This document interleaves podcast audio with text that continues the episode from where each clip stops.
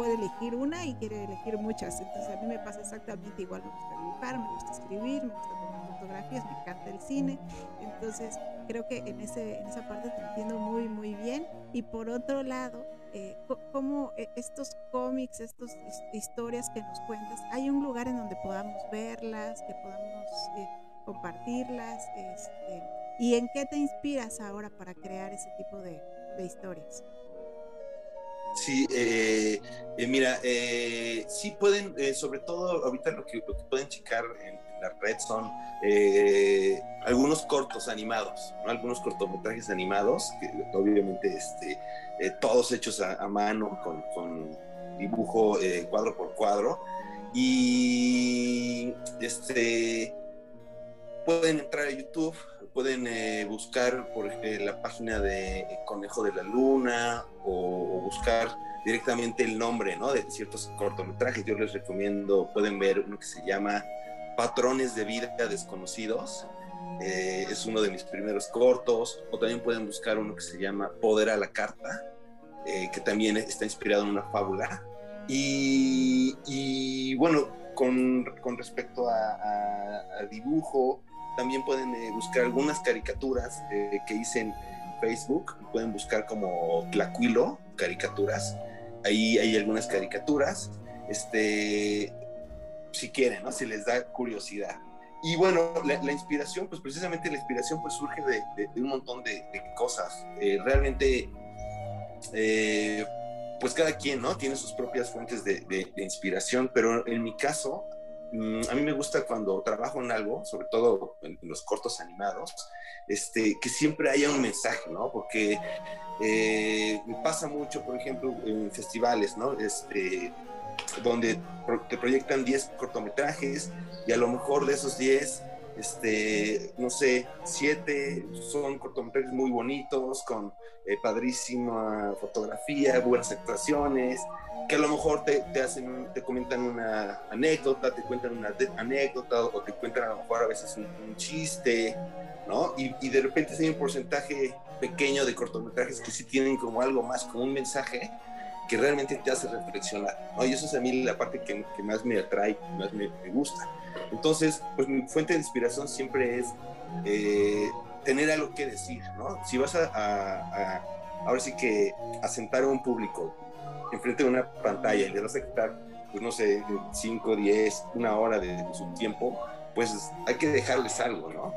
Y este, entonces, por ejemplo, nosotros, bueno, los cortos que, que he trabajado, algunos inspiran, como te decía, en fábulas, que precisamente pues tienen un mensaje, ¿no? Una moraleja, por decirlo así, este, que te hace reflexionar, ¿no? Y eso, eso a mí me atrae muchísimo de la animación, que de repente con, con personajes, con muñequitos, ¿no? Puedes, este, sí atraes mucho la atención de las personas y, este, y es un medio muy poderoso, ¿no? Que, que un niño lo, lo, puede ver, un adulto también lo puede entender y, este, y principalmente es eso, o sea, señalar alguna problemática o generar alguna conciencia en,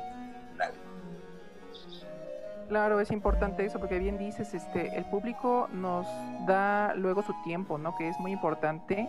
Eh, no es tan fácil quitarle el tiempo a las personas y, luego con un material que tal vez no esté tan bien hecho, pues sería algo terrible, ¿no? Entonces, lo cual no ha sido para nada el caso tuyo, porque a mí me encantó el poder de la carta, me encantó... Eh, pues a mí me gustó mucho ese, cortometraje porque los, los personajes están tan bien definidos. Me parece que incluso las, los ojos, o sea, la nariz del mesero, o sea, esa, era mi pregunta, ¿no? ¿Cómo tú haces, o sea, ya, ya tienes el mensaje, ¿no? Ya sabes lo que quieres decirle a la gente y luego cómo creas estos personajes, en, o sea, ¿en qué te pasas? O sales a la calle y dices, ah, bueno, voy a observar a la gente, que también sería un muy buen ejercicio. Este, ¿O cómo haces tú estos con pues, pues un tanto, fíjate que, que, que sí, no, no, tanto que salga a la calle, pero bueno, cuando salgo, eh, sí lo hago, sí lo hago mucho, me fijo mucho este, pues en las personas, en los rasgos, ¿no? Este, ahora sí que por mi trabajo de hacer caricaturas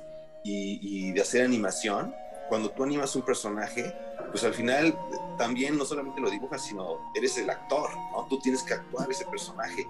Y entonces me llama mucho la atención eso, o sea, observar a las personas, incluso, por ejemplo, nada más ver cómo caminan, ¿no? que todos caminamos distinto, cómo se paran las personas, este, los, gestos, ¿no? Cuando, cuando me subo en el transporte público, siempre estoy viendo las acciones de las personas, y, y sí me inspiro mucho en, eso, ¿no? Como lo que veo en la calle, y también, y también eh, me gusta eh, personajes que sean también con, con, rasgos como de animales, ¿no? Eh, obviamente personajes animales con rasgos antropomorfos más bien sería. Este, entonces, bueno, eso, también ayuda, ¿no? Porque, por ejemplo, este, en, el caso del, del corto que, que, menciona, ¿no? Que hay un mesero de un restaurante este, muy, muy así, muy popó, ¿no? Y, y, el personaje pues, es como una especie de, de, zorrito, ¿no? Como con la nariz toda respingada. Entonces, o sea, sí, sí está padre esta, esta labor de, pues, pues, de hacer como el diseño de personajes. Precisamente, este, una vez que ya está la historia, pues hago un montón de, diseños de personajes posibles. Y obviamente, bueno, con el resto de la producción se escoge el, el mejor y se va puliendo. Y este, una vez que ya, ya tienes el diseño del personaje, también después pasas a un proceso de hacerle las expresiones, ¿no? haces una hoja donde vas a dibujar las distintas expresiones del personaje para conocer el rango de emociones, ¿no? O sea, cuando, cuando se enoja, ¿cómo, ¿cómo se va a enojar? ¿Se va a ser este, dramático, explosivo, o se va a enojar de forma más sutil? Entonces, bueno, hay que hacer las expresiones a los personajes y ya después, la última parte, que es algo muy técnico, se hace una hoja de giro, ¿no? Que es dibujar al, al personaje desde todos los ángulos, ¿no? Desde frente, perfil, incluso de espaldas, que a veces cuando diseñas o haces un personaje, pues no pienses en cómo se ve desde atrás, ¿no? Cómo se ve desde arriba. Eh, pero para hacer la animación, técnicamente tienes que, hacer todo esto. Entonces es un proceso padre, este, a mí me gusta mucho. Muy bien, Juan Pablo. Y, y bueno, fíjate cómo es, es importante todo lo que nos comentas. Y a mí me surge la pregunta, ¿cómo te cambió tu perspectiva y tu, y tu visión de todo, todo esto que, que, tú ya sabías, que tú ya querías, cuando fuiste a hacer esta especialidad a Canadá? Híjole, realmente sí fue muy padre, sí, sí me cambió, pues, eh, incluso yo cuando fui, cuando, cuando volé, así que a Canadá todavía en el avión, pues seguía con esta duda, ¿no? De, de, de que me cuando era niño, ¿no? Que, que es, pues, ¿cómo demonios le hacen, ¿no? Para, para, que los dibujos, pues, cobren vida, ¿no? Así de simple. Y, y tenía muchísima curiosidad de, de, saber qué hay detrás, ¿no? De, detrás de cámaras, del proceso, o sea, todos estos secretos que, este, que, pues, que, que, existen, ¿no? De, del mundo de la animación.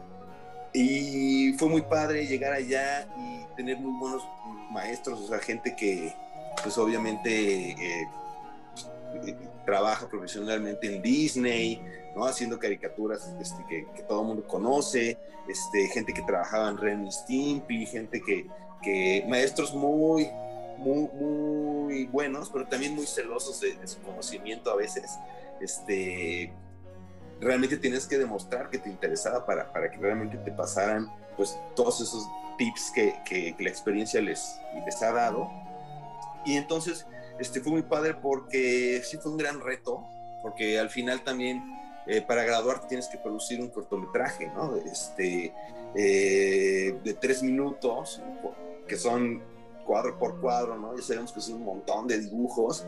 Este sí fue un reto muy grande, pero me sirvió porque me di cuenta de, de que sí lo podía hacer, ¿no? De que, de que sí podía hacerlo. Y porque les gustó mucho, este, este corto gustó mucho ahí en la escuela.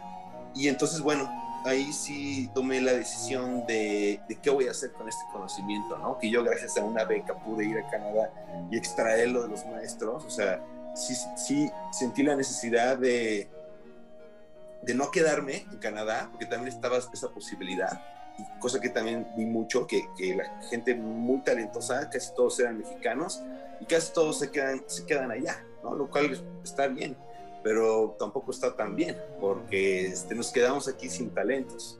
Entonces yo sí este, puse el dedo en el renglón de, de querer regresar y enseñar animación, ¿no? Hacer animación aquí, aquí en Puebla, bueno, donde estoy, ¿no? En, mi contexto más, más inmediato, empezar a, gestar, este, pues que se haga, ¿no? Que, que se genere una industria. Eh, y entonces, bueno, eso, eso fue lo que, lo que allá en Canadá pude ver, ¿no? La necesidad de, de sí regresar y hacer cosas aquí en México para los mexicanos y, todavía es un campo, falta muchísimo por explotar, ¿no? Este, la animación en México es el país, el segundo país que más consume animación en el mundo. Los mexicanos los que más, eh, lo que más vemos son películas de terror y animación. Entonces hay un potencial ahí gigantesco que poco a poco ha ido creciendo, ¿no? Poco a poco, sí interesante esto que dices de que el 2%, de, que el 2%, de que, de que somos el segundo lugar, perdón, estoy combinando porcentajes, de que somos el segundo lugar eh, de los países que, que consumen, ¿no? La animación y realmente que no lo producimos. Entonces Ajá, exactamente. Extraño, ¿no? Hay un, hay un hueco ahí, sí, sí, sí, es muy extraño y es precisamente por esto, ¿no? Porque por muchos años este, pues no, no se, quería, no se producía animación aquí en México. O sea, eh, incluso la que se ha producido, pues, eh, pues divide a la gente, ¿no? Si es buena, es mala, ¿no? Todas estas películas de, la Nahuala, de los huevo cartoons, este, que son películas súper taquilleras y que sí abrieron como el mercado. y, y bueno, o sea, hay todo, ¿no? Hay talento, está la infraestructura, hay gente que quiere ver animaciones.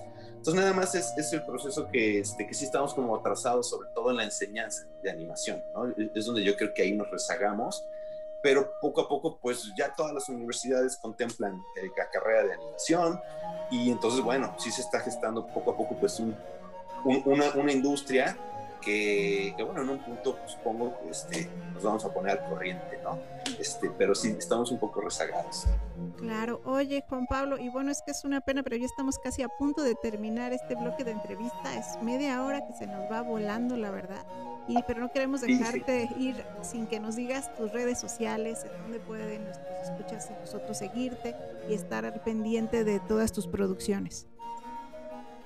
Claro que sí, este... Eh bueno, pueden eh, principalmente, eh, bueno, en Facebook pueden encontrarme con mi seudónimo, que, es Capitán Funconauta, con, K, Funconauta. Este, también pueden eh, buscar en Facebook la página de Estudio Conejo de la Luna, ahí también para ver animaciones.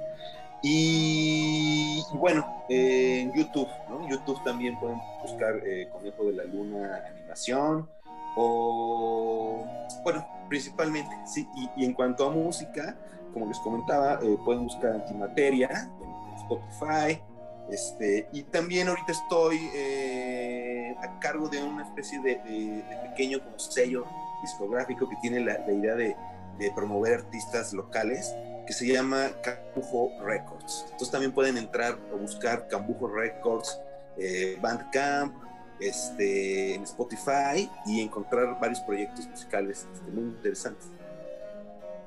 Perfecto, Juan Pablo. La verdad es que este, estuvo increíble. Nos has dicho muchas cosas al respecto de la animación, porque aquí a veces nada más hablamos de letras y está fantástico también aprender de otras disciplinas. Y sí, la verdad es que yo sí les recomiendo ampliamente escuchar Antimateria. Y también yo creo que le faltó de Juan Pablo decir Tlacuilo. También está muy padres esas, este, esos dibujos con respecto a la política que tanto hace falta este, protestar a veces y también está en Tlacuilo, eh, Cambujo Records, Capitán Funconauta y el estudio Conejo de la Luna que ya este, nos había comentado también nuestra antigua invitada, eh, nuestra querida Mónica Jiménez que le mandamos muchos saludos desde acá y pues nada, muchísimas gracias Juan Pablo que estás aquí, ojalá y no sea la última vez que vengas porque creo que es un tema bastante largo que podríamos este, tratar eh, más ampliamente, ¿no? ¿Te parece? Y, la verdad te agradecemos muchísimo tu tiempo. No, al contrario, al contrario, les agradezco mucho el, espacio, ¿no? Esta oportunidad de, pues, pues, de hablar de lo que hago, de que a lo mejor a alguien por ahí le, le interese y, lo conozca. Este, muchísimas gracias, eh, Gilda, Ana, y, bueno, también eh, felicidades por su, por su programa. Y bueno, encantado, cuando quieran, por aquí ando. Pues muchas gracias Juan Pablo, un gusto, en verdad esperamos contar contigo más seguido aquí. Yo tengo una hija que le encanta dibujar, entonces bueno, eh, ya tendrá muchas preguntas que hacerte para nuestra siguiente entrevista. Y bueno, vámonos entonces con nuestra siguiente blog. Todo en un punto te adentra en las personas que pusieron palabras en grandes historias. Vida y obra de escritores. Y bueno, hola, buenas tardes. Estamos aquí de regreso en Todo en un punto.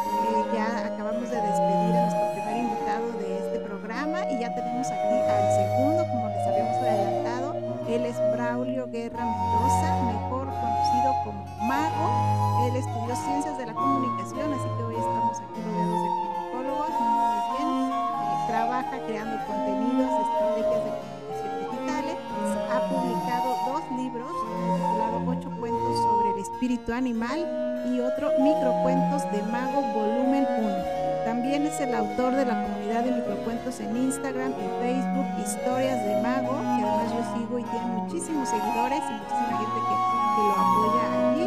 Y dice, actualmente estudia la maestría de escritura creativa y, se ha formado en concursos de literatura juvenil e infantil en la Fundación SM México. Fue becario del Festival Internacional de Escritores de San Miguel Allende y ha ganado algunos premios literarios y además cuenta con un posgrado en astronomía observacional. Ahora sí, bienvenido Braulio, estás aquí en todo en un punto, un gusto tenerte con nosotros. Y bueno, mi primera pregunta para ti es ¿por qué surge o cuándo es que surge este gusto por escribir? Por, por estar aquí, muchísimas gracias a la, invitación, Ana, aquí en todo un punto, muy, muy contento de estar aquí con todas y con todos ustedes. Como siempre, la verdad es un placer dedicar un, un tiempo para hablar de la literatura, para hablar del arte, para hablar de la escritura, es, es, es una dicha enorme, la verdad, y que hay espacios como este donde, donde se pueda difundir. ¿Y por qué surge eh, la escritura? Porque siempre he sido una persona al que le gustan las historias, en general las historias. Por mucho tiempo me, engañé, digamos de cierta forma, diciendo que me gustaban los libros. Digo, claro que me encantan los libros, claro que, claro que amo los libros, pero hace no mucho descubrí que no son los libros, son las historias. ¿Por qué? Porque consumo cine, consumo series de televisión, consumo cómics, consumo películas, consumo música. Eh, y N cantidad de formas diferentes donde las historias pueden ser contadas hacia, hacia nosotros y nosotros, ¿no? Entonces, como un amante de las historias, ¿te parece que en algún momento llegó el punto en el que dije, quiero empezar yo a crear mis, mis propias historias? Porque es inevitable que uno no empiece a hacerse dentro, de su cabeza sus propias historias. Entonces, un poco por eso. Excelente, Braulio. Pues bienvenido. Mi nombre es Quinta García todo en un punto y estamos muy contentos de tenerte aquí. Nos encanta tener gente que le encanten las letras. Y, bueno, mi pregunta es, este, ¿de qué género tú escribes o qué es lo que más te interesa a ti este, contar? Claro, Gila, te saludo también a ti. Muchísimas gracias. ¿Qué género es? A ver, híjole, es que esto es una, una cosa muy, muy extraña. ¿Qué género es el que más me gusta contar? Te podría decir que no es el que más leo también, ahorita que me pongo a pensar. Por eso es una, una pregunta eh, tricky, ¿no? ¿Qué género es el que más me gusta contar? O al menos el que trato de contar, intento contar, pues sí sería cuento, eh, cuento o microcuento, o microrelato.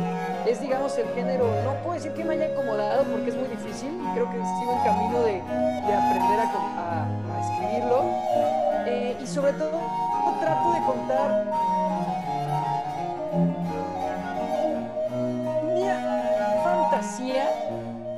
creo que cuando fantasía Harry Potter, no que esté, no, que esté mal, pero creo que la fantasía está muy estigmatizada a eso.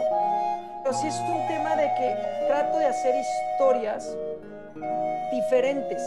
Eh, por ahí muchas veces en talleres que escribo, personas que me han leído me dicen es que tienes ideas bien locas de monstruos o, de fantasmas o a lo mejor de, de, elementos extraordinarios dentro de la vida cotidiana y me dicen normalmente son historias bonitas, alegres, creativas. Y sí, porque cuando yo escribo, no, como lo que les contaba un poquito al principio, ¿no? sí he intentado y sí tengo por ahí historias oscuras, de drama, de tristeza, etcétera, pero no, como que más bien cuando yo escribo, quiero escribir historias padres, o sea, historias que sean como bien chidas, bien creativas, bien diferentes, historias diferentes, ¿no? A lo que encontramos en nuestra propia vida y que también cuando alguien las toma y las lee, las lea y diga como, órale, este cuate que se, que se fumó, o, órale, qué padre, ¿no? O sea, que literalmente la historia los pueda llevar a otro lugar, este, a otro lugar, a otro mundo, a otra idea diferente a la que está acostumbrado. Y, repito, no es que esté peleado con el drama, con las historias del hogar, cosas así, eh, porque son necesarias y creo que son muy padres igual de buenas, pero personalmente, al menos yo en esta etapa quiero escribir historias diferentes que se alejen de lo que uno vive cotidianamente, que literalmente la veas y digas, órale, qué onda, ¿no? Y curiosamente todo lo que leo, pues me gusta muchísimo leer novela. Eh, me gusta, yo creo que es el género que más leo por muchísimo. He intentado escribir novela, todavía no me sale, pero sí estoy muy, muy pegado a la novela como lector y también me gusta muchísimo la poesía. La verdad, eh, leer poesía se me hace, se muy padre. Eh, y desde luego, como ya también les cuento, también leo muchísima novela gráfica o. la parte también de cuento y microrelato, pero pues más como estudio, ¿no? Para el análisis y, y aprender de autoras y autores. Muy bien, Braulio. Bueno, pues ahora que comentas que, que te gusta escribir este historias, te recomiendo muchísimo que busques la colección Busco Aliados en Google Play. Es más, es gratuita, de Iván Hernández. Estoy segura que te van a encantar todas sus historias porque justo eh, su, su, visión de escribir es esa. Quiero escribir algo que divierta, algo que esté así muy se queda como que algo que no se esperaba, ¿no? Entonces, pues, ojalá que, luego cuando tengas tiempo de echar un ojo, Iván Hernández tiene todos sus libros de manera gratuita en Google Play eh, y te va a encantar, estoy segura. Y por otro lado, Braulio, coméntanos, porque yo sigo tu página de, de microrelatos y que veo que además son muy creativos y muy ingeniosos. No sé si tengas algunos ahí para que nuestros radioescuchas eh, vean de a qué me estoy refiriendo, algunos ejemplos. Y por otro lado, ¿cómo es que tú te acercas a un tema? ¿Estás pensando que vas a escribir que tienes el tema, tienes la imagen? ¿Cómo es que finalmente eh, lo pones en papel? Claro que sí, gracias por la recomendación. Ya ahorita la, la googleé y la guardé para después ya verla. Muy bien. Y en cuanto al tema de los microrelatos, mira, para empezar este proyecto nace por una necesidad mía de hacer algo. Eh, recientemente estaba hablando con una compañera, eh, con una amiga mejor dicho, que de qué, no que nos quejemos todo el momento, pero de qué reclamamos posiblemente las personas que escribimos. Falta de espacios o de oportunidades para difundir lo que hacemos, ¿no? Entonces yo creo que también una labor de nosotras y de nosotros como escritores y escritoras, y en general de las artistas y los, de los artistas en general, es también crear estos, estos, estos espacios, ¿no? O sea, a ver, si yo no encuentro qué tengo que hacer, tengo que crear, ¿no? Entonces un poquito esta comunidad de microrelato nace con la idea de poder llevar el microrelato a las personas que no leen pero están pegadas a su celular, a las personas que dicen no tengo tiempo para leer, específicamente jóvenes eh, que dicen no tengo tiempo para leer un libro, bueno, pues que te hagan un microrelato de 10, 15 palabras al día que de repente te vas a encontrar en tu Facebook o en tu Instagram, ¿no? Esa es un poquito la idea. Por ahí va un día, ¿por qué? Porque me gusta, porque me gusta a mí esto, tengo que encontrar el espacio a esto para que, para que fluya, ¿no? Un poco en cuanto al género y un poco a lo que yo, en cuanto a lo que yo, yo escribo. Y la verdad es que sí ha sido muy padre, muy, muy padre, ¿no? Ver cómo, cómo mucha gente lo, lo ha recibido, ha, asistido a los talleres, a las conferencias, los escribe, los comentan eh, eh, día a día en las redes sociales. Eh, es muy divertido. ¿Y cómo me acerco al microrelato? Este, ¿Cómo me acerco al microrelato? Pues aquí sí tengo que entrar un poquito, digamos, a temas técnicos. Para que un microrelato funcione, tiene que tener una idea central y estar basado en única idea, en una única idea. No es como en una novela, que puedes tener una idea, pero alrededor cuatro subtramas y, y aparte tres eh, líneas temporales. No, no, no, o sea, el microrelato está todo el cuento quizá podría ser igual, pero todavía te puedes poner a experimentar más con el cuento. Pero el microrelato es eso, ¿no? Tienes que tener una idea y tienes grano con tu idea. Eh, no hay más. Entonces muchas veces lo que yo hago es, no sé, estoy pensando, digo, ay, quiero escribir sobre, eh, no sé, supongamos que un día no sale el sol, ¿no? Supongamos que, que un día ya no sale más el sol, despertamos los humanos y el sol dejó de existir. ¿Cómo sería eso? Pienso la idea y digo, bueno, quiero contar ese sentimiento que, valga la redundancia, sentiríamos los humanos cuando, cuando el sol desaparece un día. Ahora, ¿cómo lo cuento? En 10, 15, 20 palabras, ¿no? Pensando un poquito para, para, para, para redes sociales. Tengo aquí algunos, sí, si quieres puedo leerte dos o tres. Son de los últimos que he, que he subido a la, a la página. Este se llama Vudú y dice, harto de salir con puras brujas, el muñeco se clavó un alfiler en el corazón para ponerle fin a su sufrimiento. Si se lo repito, Vudú, harto de salir con puras brujas, el muñeco se clavó un alfiler en el corazón para ponerle fin a su sufrimiento. Tropiezo y dice, no era eh, ella no era cualquier, perdón, no era cualquier piedra, ella era un diamante y yo el bruto. Y así, ¿no? Justamente estas, estas Negada a utilizar lentes, perdió la oportunidad de encontrar el amor a primera vista. Eh, digo, escogí estos porque son los últimos que subí, ¿no? que no me gustan y los mejores son los últimos que subí a la página. Pero eso es precisamente es un poquito la, la dinámica. Eh, trabajar estos microcuentos para que sean amigables en las redes sociales, poder difundir un poco lo que yo hago y que la gente se acerque al género y, que diga, ay, ahora le quiero leer más sobre esto o quiero escribir esto. Claro, sí, la verdad es que me encantaron, me encantó ese del muñeco pudú, porque sí, aparte como es un juego de palabras, ¿no? O sea, realmente relacionas eh, el tema y lo usas casi casi en contra del personaje, ¿no? Em, y, qué importante eso que mencionas sobre crear espacios cuando no los hay, ¿no? Y sobre todo el saber de antemano que los jóvenes se la viven pegados al celular, pues qué mejor manera que por ese medio lanzarles un poquito de literatura, unas gotas, como lo, son los microrelatos, que la verdad sí se me hacen muy complejos, eh, porque eh, son demasiado, demasiado concretos, ¿no? Aunque yo en algún lado, en algún taller, alguna vez escuché que quien sabe hacer microrelatos sabe hacer buenos cuentos, porque ya tiene la idea central y ya solamente la desarrolla, ¿no? Aunque tampoco, no sé si, si vaya muy en relación esa definición. Sin embargo, em, me gustaría preguntarte cómo haces tu, cómo es tu proceso, o sea, de creación literaria, o sea, ¿te imaginas todo el cuento completo o empiezas a escribir desde, como le llaman, eh, en el momento y luego ya como vaya llevándote la historia. El proceso creativo es de sufrir mucho. Este, no, pues, pues sí, eh, no, mira, la verdad es que varía mucho. Hay veces que empiezo, como te comentaba, con una idea, con una idea central, de como estaba la sirena debajo del mar cuando la red la atrapó. Y como, ok, por decirte algo, ¿eh?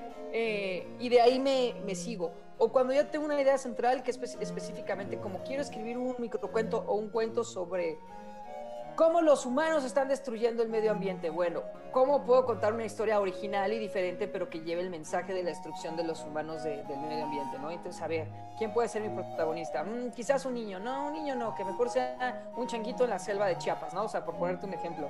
Eh, ¿Y qué va a encontrar este changuito en la selva de Chiapas? No, pues este changuito va a encontrar, o sea, justamente como como sobre todo creo que la clave es hacer que la historia sea verosímil, o sea, encontrar la verosimilitud, de la historia, que la historia eh, encaje, porque pues muchas veces sí se nos ocurren ideas bien padres dentro del proceso creativo y todo, pero dices, es que no, es que esto ya es de otra historia o esto nomás no termina de, embonar padre o, simplemente no quedan, ¿no? O sea, así de fácil, así de, sencillo.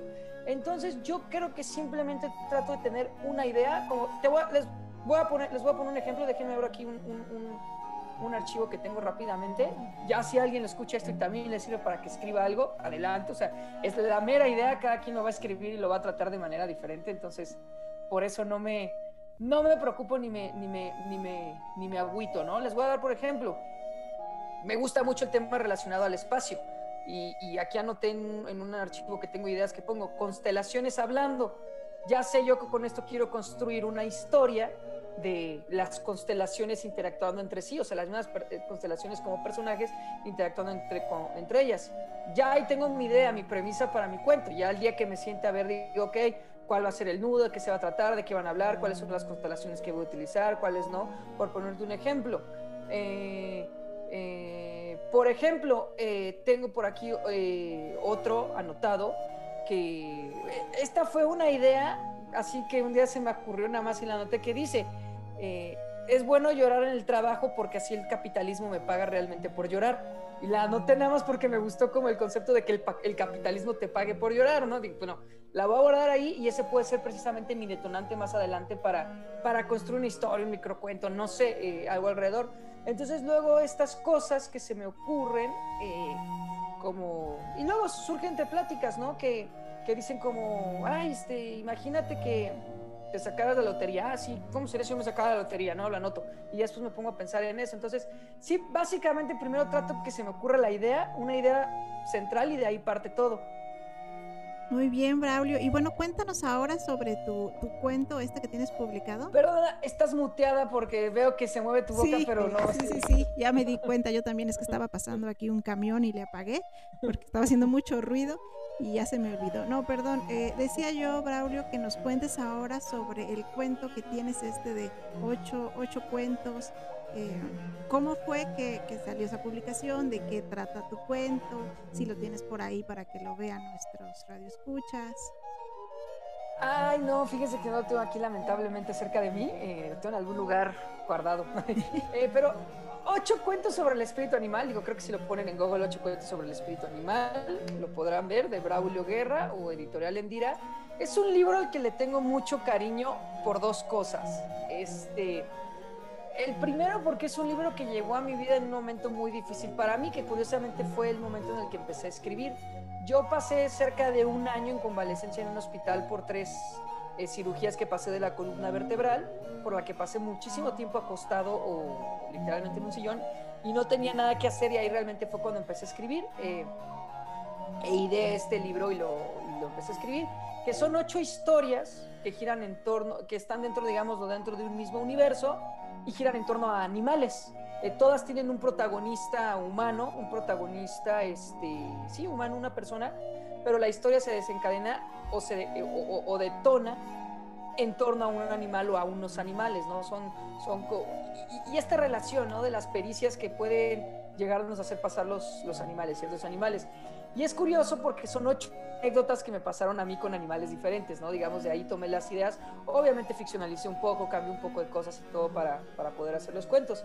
Y la verdad, yo le tengo muchísimo cariño. Y bueno, posteriormente, después de eso, vi que una editorial queretana estaba abriendo su, su, nueva, su nuevo sello de cuento y estaba buscando cuento. Pues lo mandé a dictamen y lo aprobaron y me dio muchísimo gusto. Entonces, es un libro que le tengo muchísimo cariño porque primero es pues, el libro con el que me animé a empezar a escribir, en una, como les decía, en una, en una etapa difícil para mí. Y en segundo lugar, porque pues es el libro que me, que me abrió las puertas a este mundo, ¿no?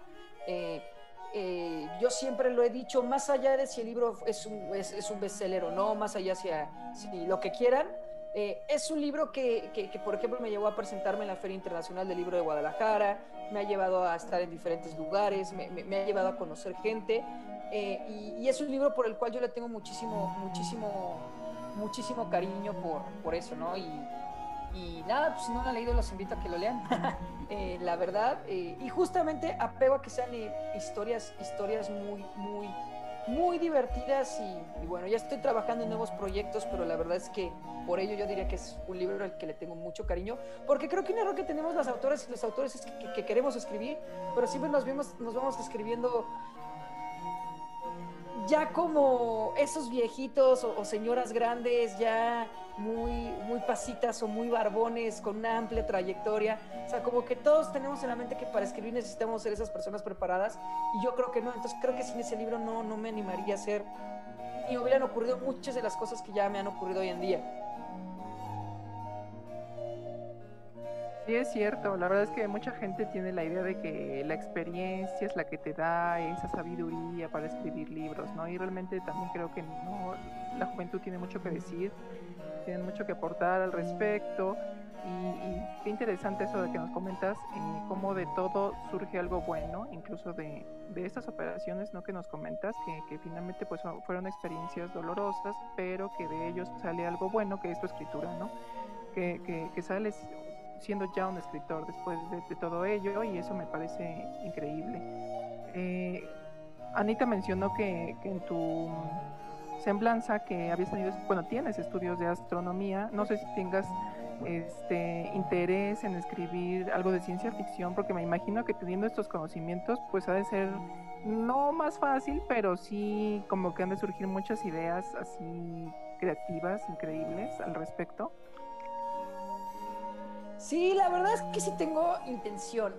No sé si ciencia ficción propiamente, pero sí algo con relacionado a ¿no? el estudio del universo y algo así como, no sé si ubican estos libros que es For Dummies, este, así como historias del universo, pero For Dummies, o sea, porque hay datos muy interesantes de lo que hay allá afuera y de lo que es en sí el universo en general, que ignoramos completamente, como que lo que sabemos de lo que nos enseñan en la escuela, y eso si no lo queremos aprender, eh, nos, nos, no, es nada más la punta del iceberg. Una vez que te empiezas a ver, siempre lo he dicho, es que no es un estudio de filosofía per se, pero una vez que te pones a estudiar lo que hay allá afuera y los componentes del universo, todo literalmente, y que los planetas y las estrellas y las distancias, todo, este, todo esto lo que ya es la ciencia de la astronomía, pues sí te empiezas a hacer preguntas y a cambiar perspectivas e ideas muy, muy, muy, muy raras, ¿no? Ya no solo de ciencia ficción, de la realidad en sí misma, ¿no? Entonces a mí sí me encantaría y lo tengo muy pensado, por ahí ya tengo un, primer experimento, una serie de relatos que nos hablen de estas temáticas del universo, pero de una forma digerible para las y los lectores, no que los asusten, no que exactamente, no que te metes en un campo filosófico de, o de física o que digas, no, espérate, ¿de qué me estás hablando? No, simplemente como estos conceptos o estas maravillas que hay, aterrizarlos. Eh, en, el, en, el, en, la gente. Justamente ahorita estoy trabajando un proyecto de libro que es en el que estoy enfocado al mil por ciento, que es un libro de microrelatos, pero, pero digamos, es que no le quiero hacer el feo a los microrelatos que escribo, en Instagram, pero a ver, los microrelatos que escribo en Instagram son pensados para redes sociales, con un fin de acercar a gente y todo. El libro son, son microrelatos, pues para quien los vea, eh, de 10, 15 palabras, digamos, estos ya, los que estoy escribiendo en el libro, son microrelatos que pueden ser ya de varios párrafos, o sea, digamos, con más extensión sería la palabra que voy a ocupar. Pero esos microrelatos giran en torno a lo que a lo que me gusta a mí y estoy haciendo varias combinaciones incluso de la literatura y, de la, y del universo dentro de estos microrelatos. Por ejemplo, ahí tengo un microrelato que me está costando muchísimo trabajo terminar, es de una cuartilla, que trata sobre la creación, este, sobre la creación literaria, pero desde, la, desde un punto de vista como el Big Bang. O sea, cómo empezar a escribir en una hoja de blanco es un Big Bang, con los mismos componentes, ¿no? Entonces, sí es un poquito también de lo que quiero empezar a lograr. Qué interesante, ¿eh? qué interesante y qué buen ejercicio ese que estás haciendo. Seguramente que va a ser maravilloso ya cuando esté ese micro relato. Y bueno, Braulio, ahorita me, me, me, llegó a la mente que había escuchado en tu, en tu página que tenías también un proyecto de una revista o así como para dar, ayudar y dar voz a, a jóvenes y eso. No recuerdo ahorita el nombre de la revista, pero si pudieras compartirnos un poco sobre esto. Sí, claro, desde luego. Es la revista interliteraria de la Ciudad de México, la cual tuve la enorme fortuna que me invitaran. Eh, eh, está en la Ciudad de México y casi todo está en Ciudad de México, pero querían, querían hacer una sección de microrelato, pero no encontraban a nadie que supiera de microrelato per se.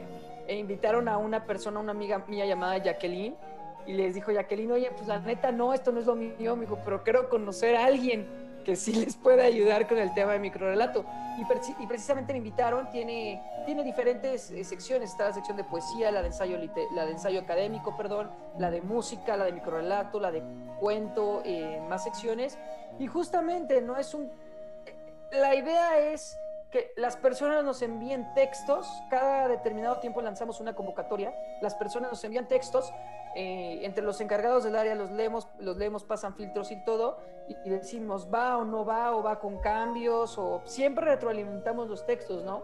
Y entonces bimestralmente estamos eh, publicando de forma online, pues esta, esta selección de textos que hacemos nosotros de autoras y de autores, no solo de México, porque ya nos han llegado también de, general de América Latina, y pues bueno, los publicamos porque pues volvemos a lo mismo y yo lo he visto, a la gente le emociona muchísimo saber que su texto puede ser publicado en el medio que sea y la gente lo lea. Hace poco publicamos a una niña de 8 años, le publicamos dos microcuentos y la niña estaba soñadísima, o sea, hagan de cuenta que se ganó el Nobel de Literatura y la consagraron como la mejor autora que jamás ha pisado la tierra, ¿no? O sea, la, la, niña estaba soñadísima. Entonces, creo que es una experiencia muy padre en la que si nosotros podemos apoyar a que se logre, pues debemos hacerlo.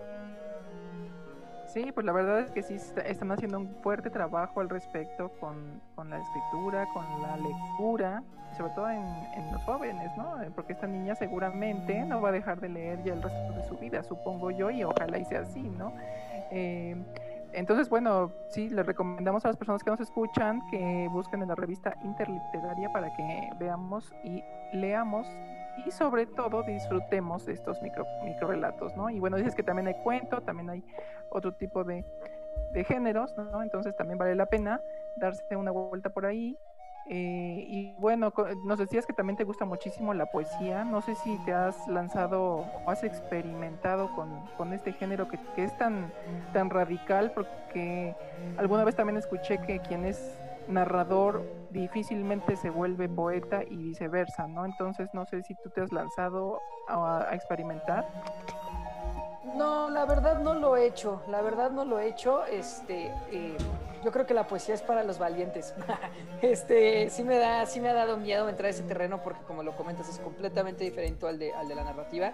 Sí tengo por ahí algunos ejercicios, eh, pero que más que ejercicios propios fueron obligaciones, ¿no? Como de talleres que he tomado, diplomados o la misma maestría, cuando hemos tocado los temas de poesía, pues es como, pues ahora a ver que ustedes escriban, se me hace extremadamente difícil, te digo, es para los valientes, es un campo el que al menos hoy en día me da miedo meterme, esa es la palabra.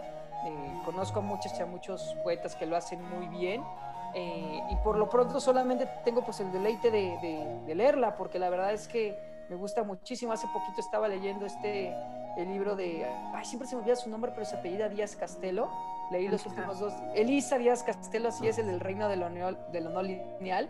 Qué maravilla de libro. Y justamente hoy en la mañana terminé de leer el de Proyecto Manhattan también de ella. Muy bueno. Me, me, me, gustó más a mí personalmente el reino de lo no lineal, personalmente, pero también Proyecto Manhattan se me hizo un gran libro, ¿no? Entonces, digamos que pues sí, así sería más que nada lector por el momento. Muy bien, Braulio. Y bueno, se, se, me, se, me, ocurre también preguntar, porque yo he dicho sobre tu página, pero no he dicho cómo se llama para que te empiecen a, a seguir nuestros radioescuchas y, y también a ti de, de, manera personal, en qué lugar te, te, pueden seguir. Claro que sí, pequeño detalle, ¿verdad? ¿Cómo sí. se llama mi página? Este, no, pues, pues mi página se llama arroba historiasmago, así, historiasmago. La encuentran tal cual en Facebook como en Instagram, se los vuelvo a repetir, arroba historiasmago.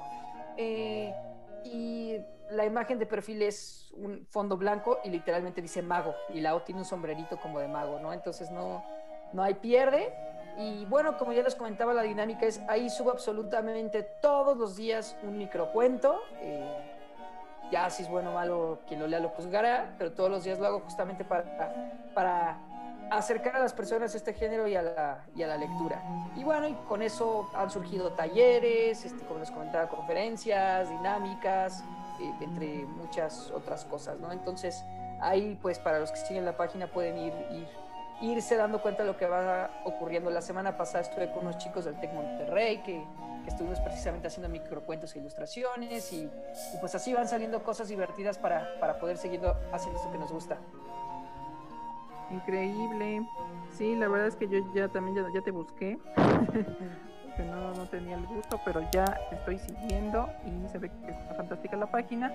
Eh, bueno, ¿cuáles son tus autores así favoritos? Que digas, no, yo no puedo estar sin este libro o me encanta. Esa, esa... Autor, no sé, ¿cuáles nos puedes recomendar? Esa pregunta, yo ustedes deben de saber muy bien, es una pregunta extremadamente difícil de contestar, porque yo creo que va cambiando con el tiempo y nunca va a haber una respuesta eh, como tal. Pero autores que me gusten muchísimo o autores que pueda recomendar o, así, pues miren, les podría decir que Neil Gaiman, no sé si lo, si lo ubican, eh, Neil Gaiman es, posiblemente ubiquen la película de Coraline, es muy famosa, él escribió el libro. Neil Gaiman es un autor que escribe fantasía oscura, es un autor que me gusta muchísimo. Eh, Haruki Murakami eh, me encanta. Hablé de Díaz Castelo, la verdad es la más reciente que he leído que me gustaron muchísimo sus, libros. Ella es poeta, se los, se los recomiendo totalmente. Eh, desde luego, pues ya que estamos hablando de microrelatos, sería una grosería no mencionarlo. Buscan a Monterroso. Si no ubican o no conocen a Augusto Monterroso, échenle un, un ojito a, a, este, a este autor tan, tan bueno, la verdad. Eh, libros específicamente, yo te diría El amor en los tiempos del cólera es un libro que me encanta muchísimo. Eh, por, los, Tres Mosqueteros también es un libro, es un libro que es el primer libro que me voló la cabeza. Me acuerdo cuando lo leí en prepa, Los Tres Mosqueteros de Dumas. Y bueno, solamente por decir algunos, porque me podría aventar toda, toda la tarde. Ahorita estoy leyendo a Samantha Schweblin, no sé si haya pronunciado bien su, su, su apellido, también buenísima ahí en cuanto, en cuanto a cuento por decirles algunos. Oye, Claudio, y platícanos sobre tu experiencia en la, en la feria esta que estuviste becado de San Miguel Allende, de escritores de San Miguel Allende. ¿Qué, ¿Cómo fue? ¿Cómo fue que llegaste ahí y qué fue lo que, lo que aprendiste, ¿no? Con lo que te quedaste. Ay, pues miren, la verdad fue muy padre porque yo ya tenía dos años intentando ser becario y pues siempre me bateaban. la verdad, era como, ya, por favor, obviamente para ser becario tienes que mandar pues pues un algo, ¿no? Y ya ellos te dicen, eres becario, no. Y ya la tercera, ahora sí que la tercera fue la vencida. Y, y, aparte fue muy chistoso, y sí lo quiero decir, porque yo ni sabía que era becario. Publicaron a los, a los becarios ganadores de ese año, que fue el año pasado, en el 2020, en un post con un cartel en Facebook y fue como, felicidades a los ganadores de las becas. Y yo me enteré como tres, cuatro días después, porque un profesor que, que, es tallerista, eh, una compañera de él resultó la ganadora de cuento a nivel nacional. Y me dijo, ay, oye, felicidades. Y yo se le dije, ¿por qué?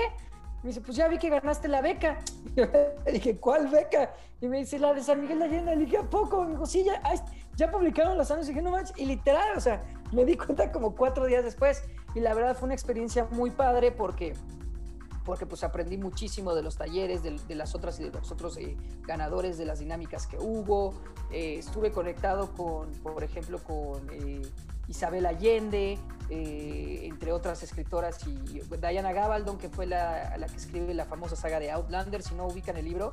Es una serie como de seis temporadas en Netflix. No la he visto, pero sé que es muy exitosa en Netflix y Netflix a cada rato me la, me la recomienda con quién estuve con esta, ay, la que escribe el cuento de la criada, esta Margaret Atwood, también este, grandiosa, grandiosa escritora.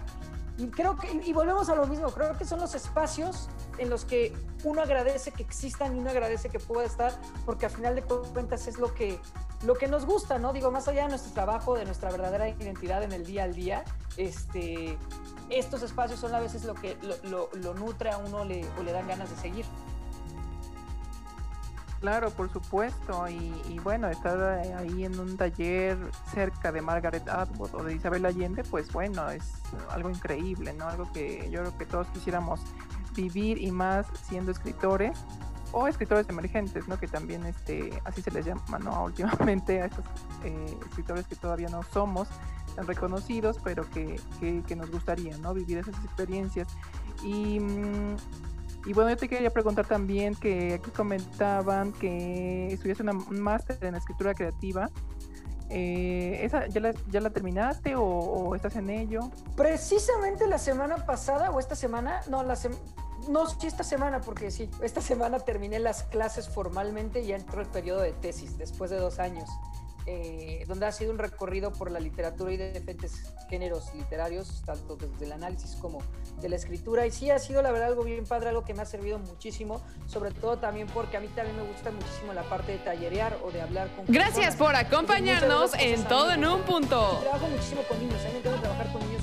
Te esperamos el siguiente sábado a las 10 a.m. en California, 12 p.m. para la Ciudad de México y 7 p.m. hora de España. Yo espero que salga bien todo. En teoría en octubre. Acompáñanos para más letras, arte y cultura con Ana Saavedra y Hilda García.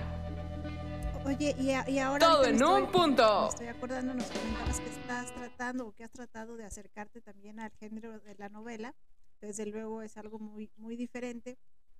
Y, este, y cuéntanos cómo ha sido tu experiencia, o amplíanos un poco tu, tu, tu comentario en ese sentido. He tratado de escribir dos novelas eh, eh, y como a las 80 páginas dije, ¿qué es esto? O sea, esto no tiene pies ni cabeza, no tiene sentido, no sé a dónde va, los personajes están malísimos, ¿no? O sea, no, y nada las guardé ahí como quizás algún día, ¿no?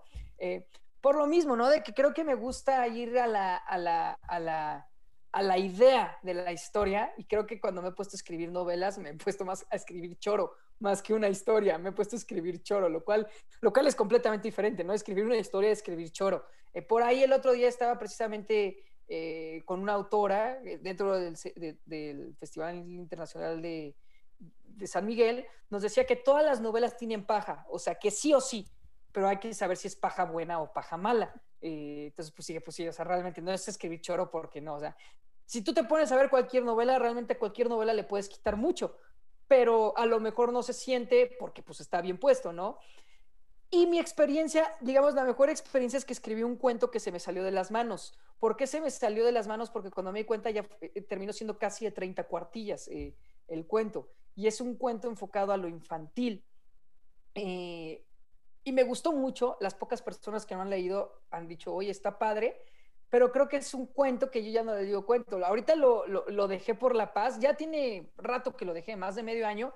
Dije, ya cuando termine de, hacer mi, mi, proyecto que les comentaba del libro de microcuentos que quiero terminar de hacer, quiero volver específicamente a ese y ya tratarlo precisamente como novela y, y poder ver si, si puede terminar siendo eso y construir eso, porque la verdad es que la historia ya la tengo de principio a fin con la idea y todo, ya lo tengo bastante hilado y, digamos, creo que ya está, o sea, ya podría estar para que el mundo la viera, por así llamarlo, pero la verdad creo que aquí ya viene la parte técnica de ponerme a corregir, a cambiar, si le añado, si le quito, si le corto y todo eso, para poder tener, digamos, o pensar, tener, pensar en tener una primera novela.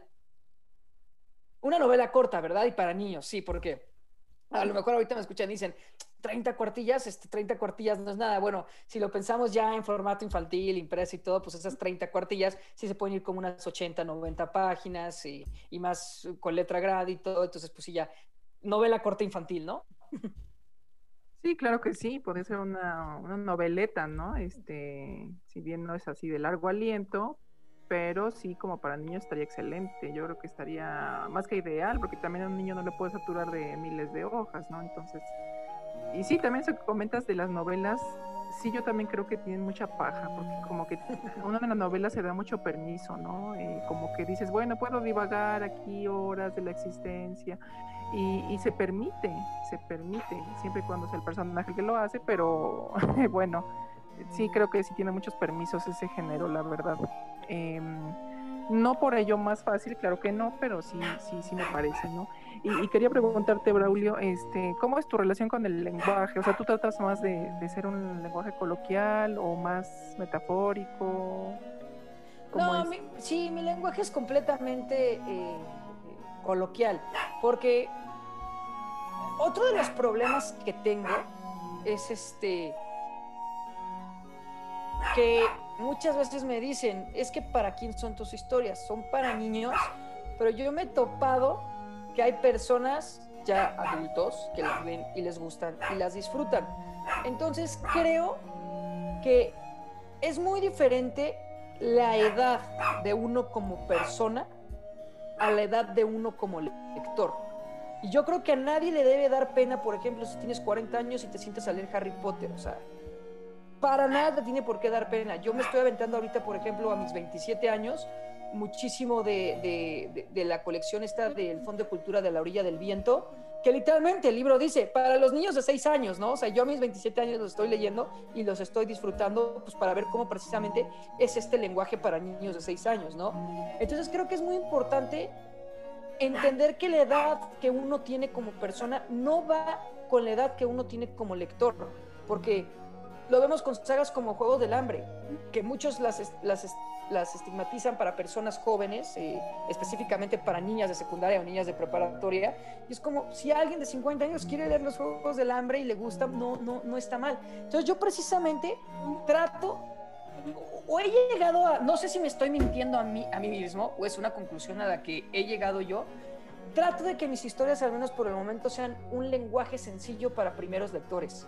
E historias, como ya les contaba, creativas, que si quieren decir que es una historia este, creativa, voy a poner un ejemplo, que es para niños porque habla de magia y está contada con un lenguaje muy sencillo, pues es válido, pero no por eso alguien de 45 años se va a asustar en decir es que es un libro para niños y no lo voy a leer y no disfrutarlo.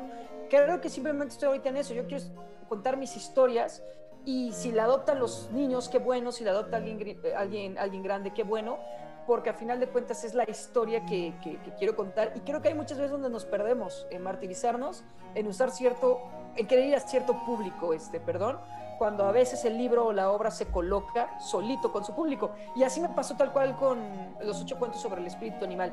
Yo los escribí sin pensar para quién iban dirigidos, que yo sé, y esto es un gran debate, yo sé que muchísimas personas me pueden decir, ¿cómo vas a escribir algo sin saber para, para quién no va dirigido? Eso es una barbaridad. O sea, yo lo sé, yo lo sé, es un gran debate, están los dos lados de la moneda, yo lo sé, no se asusten pero les digo, yo en el caso específico de espíritus animal y con los microcuentos me tocó, yo simplemente los escribí así como nacieron y solitos se acomodaron. Y dije, pues bueno, está bien, si ellos lo, acuñaron, pues, pues, está bien, la obra solita se acomodó.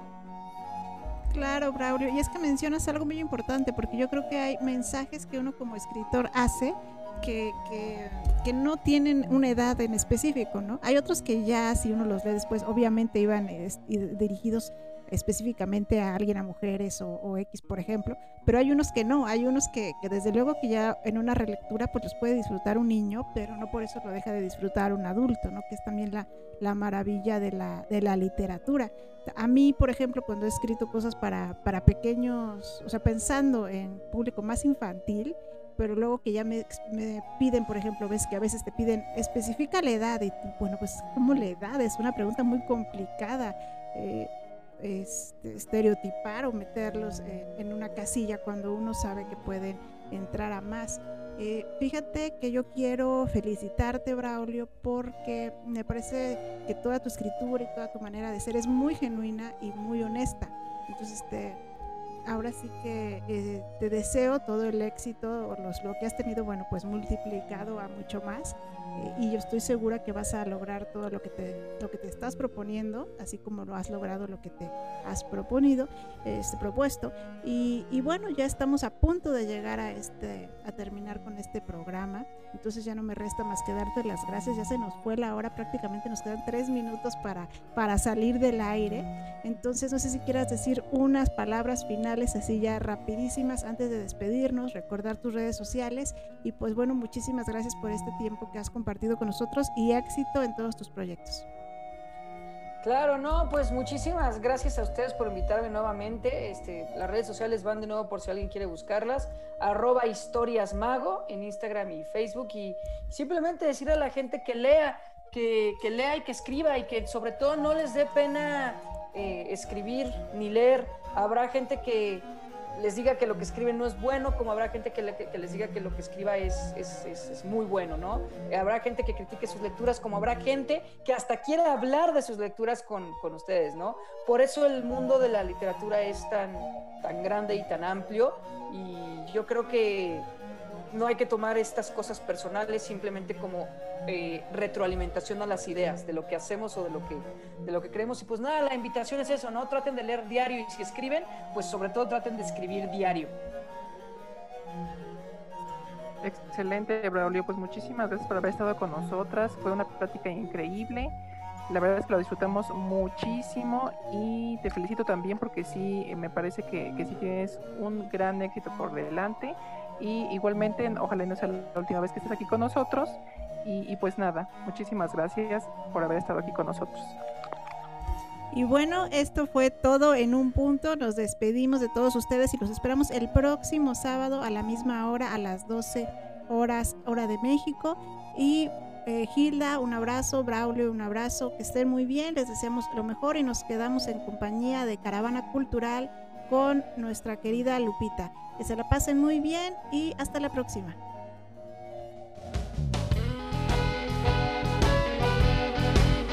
Gracias por acompañarnos en todo en un punto. Te esperamos el siguiente sábado a las 10 a.m. en California, 12 p.m. para la Ciudad de México y 7 p.m. hora de España. Acompáñanos para más letras, arte y cultura con Ana Saavedra y Hilda García. Todo en un punto.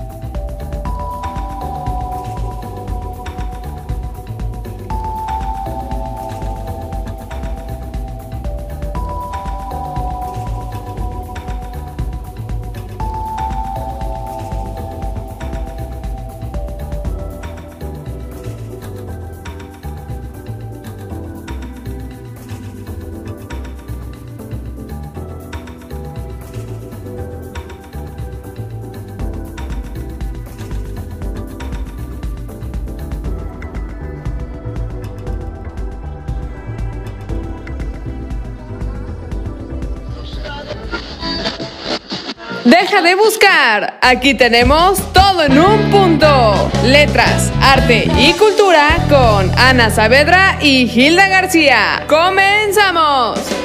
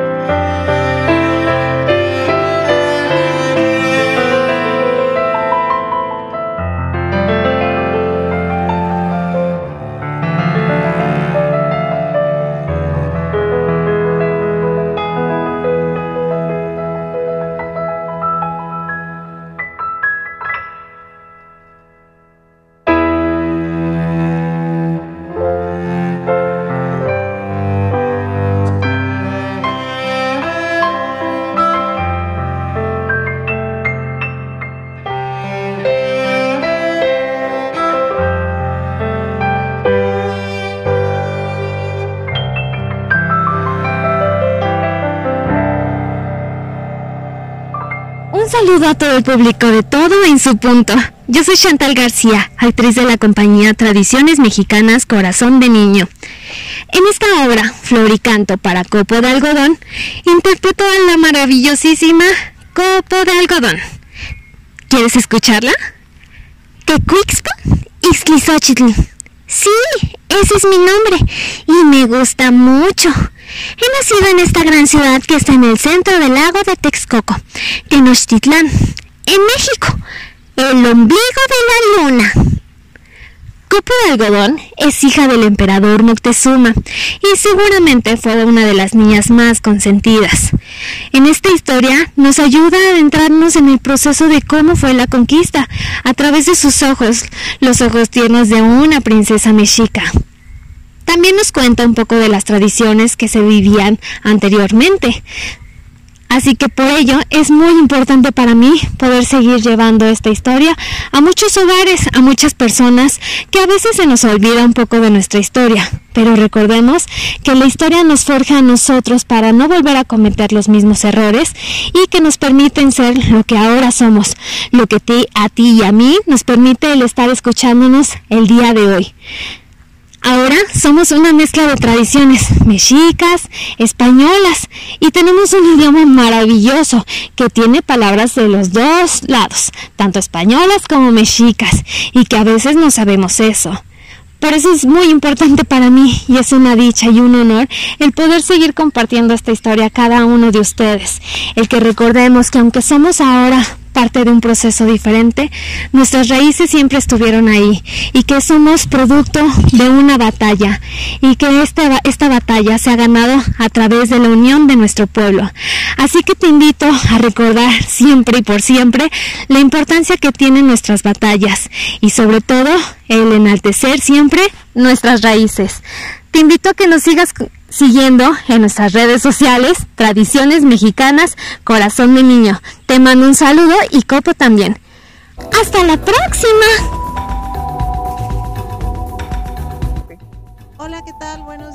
Esto es todo en un punto. Mi nombre es Ana Saavedra. Los saludo desde Querétaro, en México. Esperamos que se encuentren muy bien en este sábado 5 de junio. Y bueno, ya estamos aquí súper listas para comenzar este programa el día de hoy.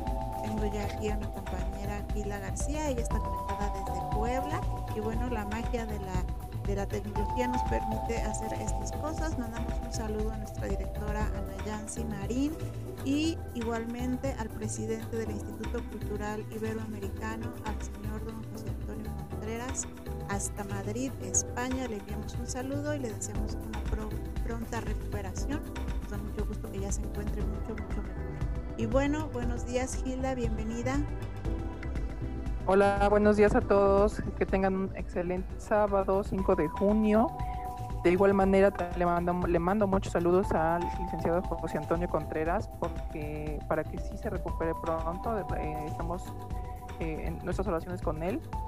Un saludo a Ana Yancy, un saludo también a ti, Anita, que estás aquí compartiendo micrófonos conmigo. Estamos aquí desde, transmitiendo desde Puebla, México, una ciudad un poquito ya más relajada del calor ha estado lloviendo un poco, entonces está más tranquilo, la verdad, de tanto calor. Pero les agradece muchísimo que estén aquí con nosotros, eh, escuchando y poniendo atención a este programa literario y de varias disciplinas del arte. Eh, y bueno, podemos continuar con el programa, ¿qué les parece? Adelante, vámonos.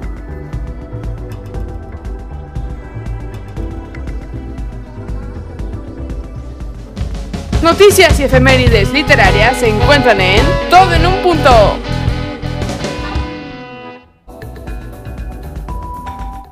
Y bueno, ya estamos aquí de regreso con las noticias literarias. Y Gilda, ¿qué nos tienes para el día de hoy?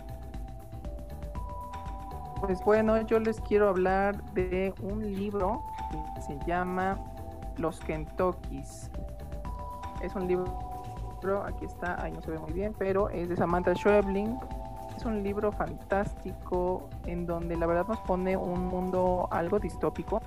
Nos explica sobre cómo las personas a veces somos tan, tan dependientes de los aparatos electrónicos, pero aquí lo lleva a otra dimensión, porque estos aparatos van a tener vida, por así decirlo.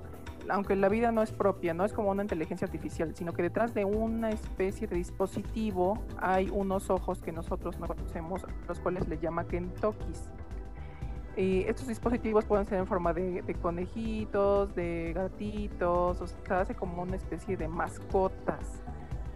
O detrás de esas mascotas hay personas, entonces no sabes a quién estás adoptando, por así decirlo, ¿no? Entonces es un mundo eh, bastante extraño el que nos pone aquí Samantha Schwebling y la verdad es que me parece muy interesante porque, porque es muy suave su, su escritura, es tan, tan, tan ligera, tan tan clara que en, un momento te das cuenta que ya llegaste al final prácticamente, o sea, es muy, muy suave y son varias historias que se que convergen entre sí.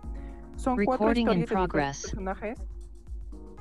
Son diferentes personajes los que se están eh, eh, que están convergiendo y la verdad es que lo lleva todo en un entramaje, en un tejido de historias maravilloso que de pronto no nos damos cuenta cómo se relacionan y los finales son increíbles. Obviamente no les voy a spoilear, pero sí es un texto muy interesante, es un poquito distópico y también nos deja entrever cómo la sociedad se, deja llevar ¿no? por todos medios eh, electrónicos que a veces no nos hacen bien. Creemos que sí nos hacen bien, pero no nos hacen nada bien. Eh, al contrario, a veces aumenta nuestra soledad, ¿no? Entonces, eh, me parece un libro muy interesante. Pareciera ser un poco superficial, pero no.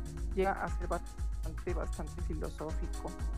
Y, bueno, yo se los recomiendo mucho. La verdad es que Samantha Schweblin es una gran, gran escritora contemporánea que nadie se debería de perder, Anita. Sí, la verdad, sí, la verdad se escucha muy, muy interesante. Y fíjate que yo, traigo, que yo traigo una recomendación, pero ahora sí que completamente diferente de un, de un género muy, muy distinto.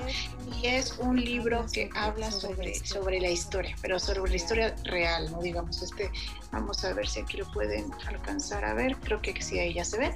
Es, es una colección, este es el primer volumen y se titula Historia de la vida privada, volumen 1 y nos habla sobre la vida privada del Imperio Romano, de, del año, o sea, hasta el año 1000.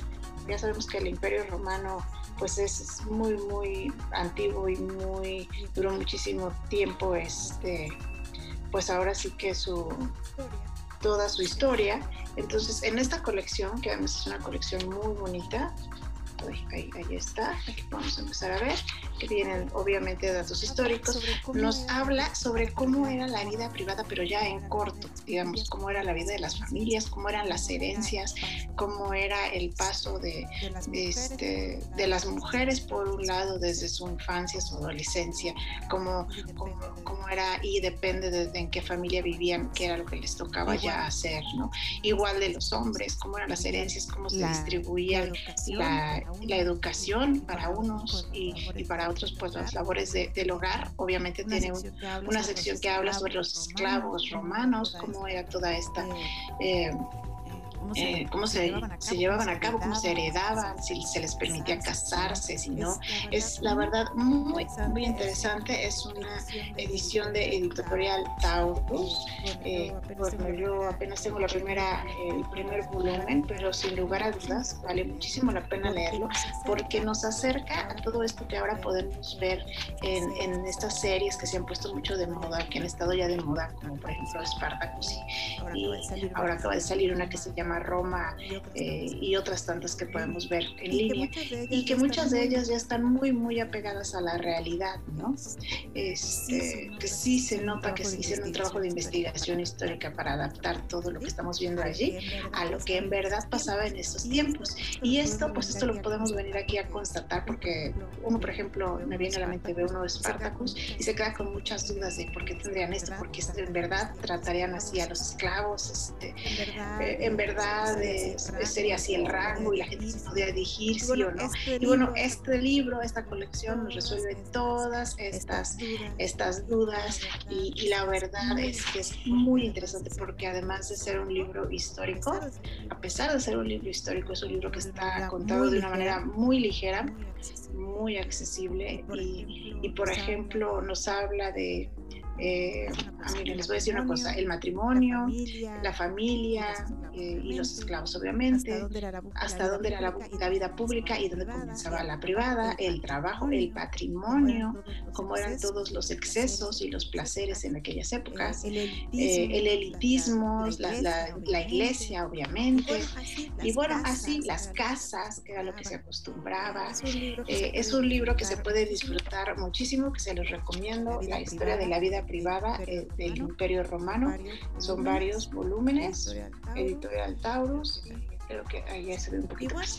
Y bueno, eh, ¿qué les parece si ahora nos vamos ya con, con nuestro siguiente bloque musical antes de regresar y retomar este bonito cuento que estamos llevando de Floricampo para Copo de Algodón? Vamos a escuchar ahora el tema de amor de Copo de Algodón. Esperemos que les guste. Él es de nuestro querido compositor y pianista David García Hernán.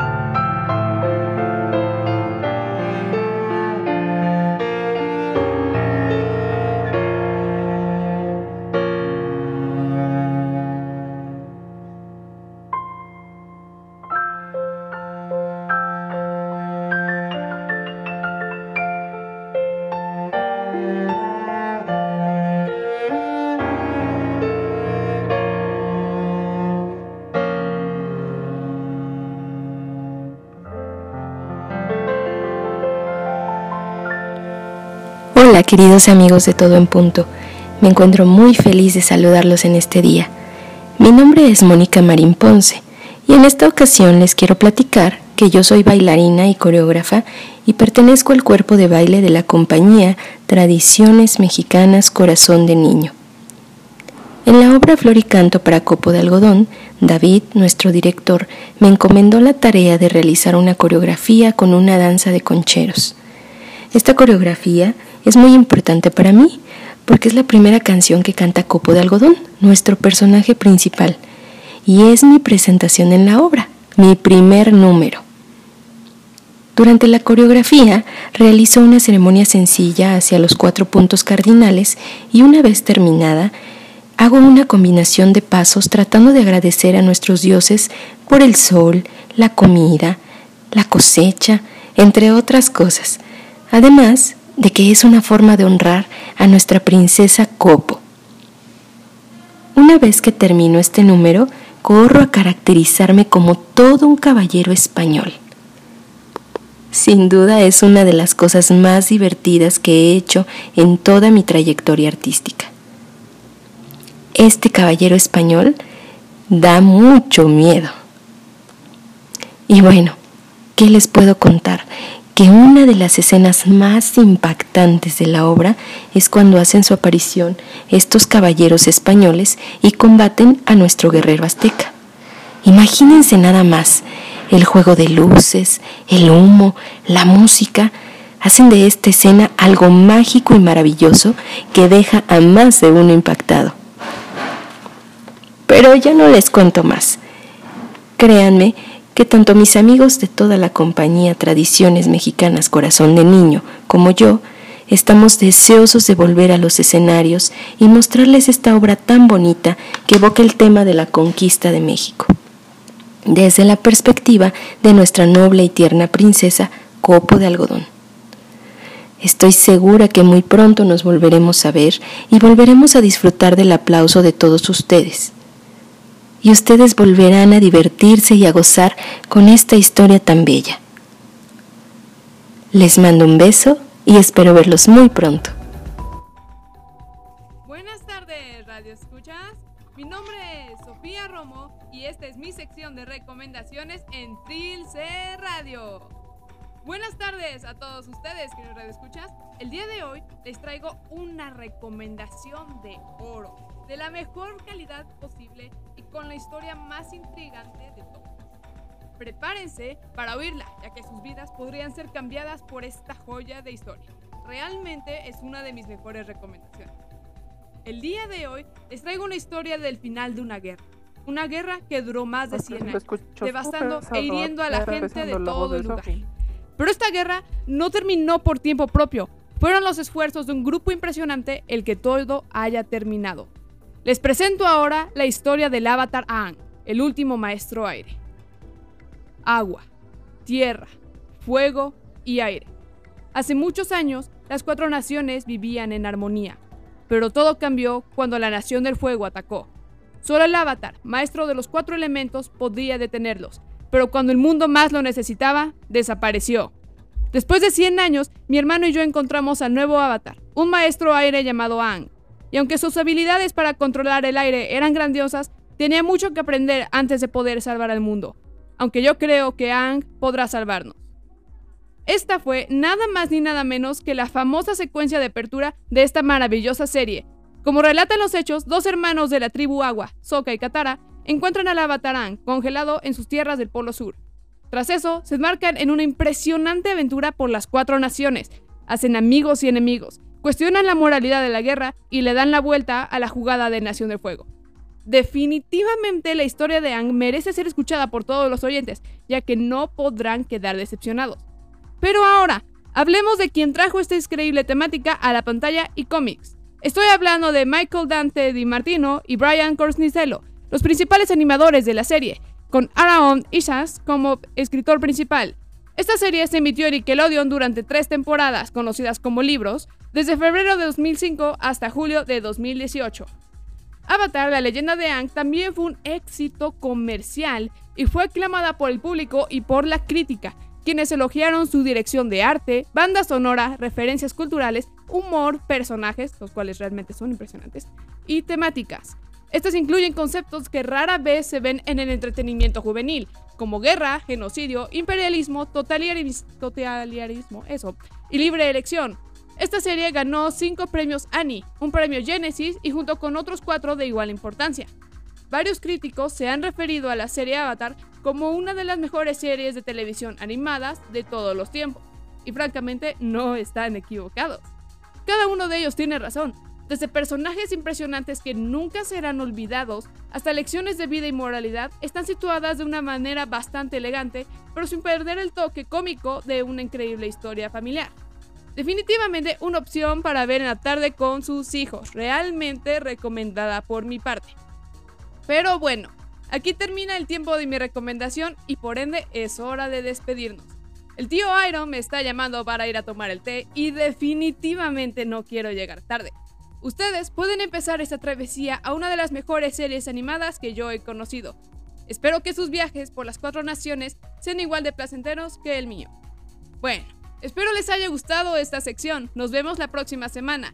Dejen en los comentarios de nuestro chat de qué otras historias, sagas o películas quieren que comente. Soy Sofía Romo. Sigan escuchando ahora a David García.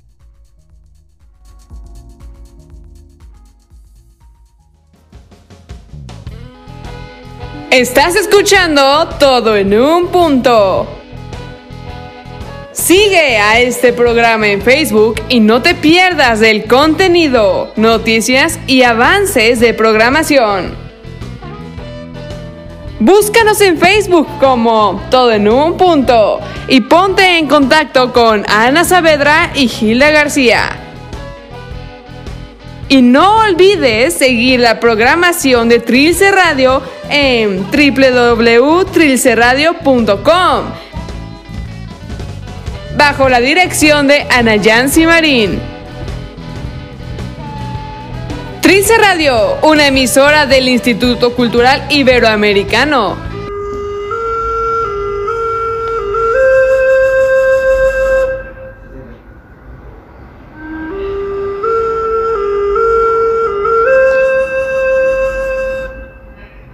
Tal amigos? Muy buenas tardes.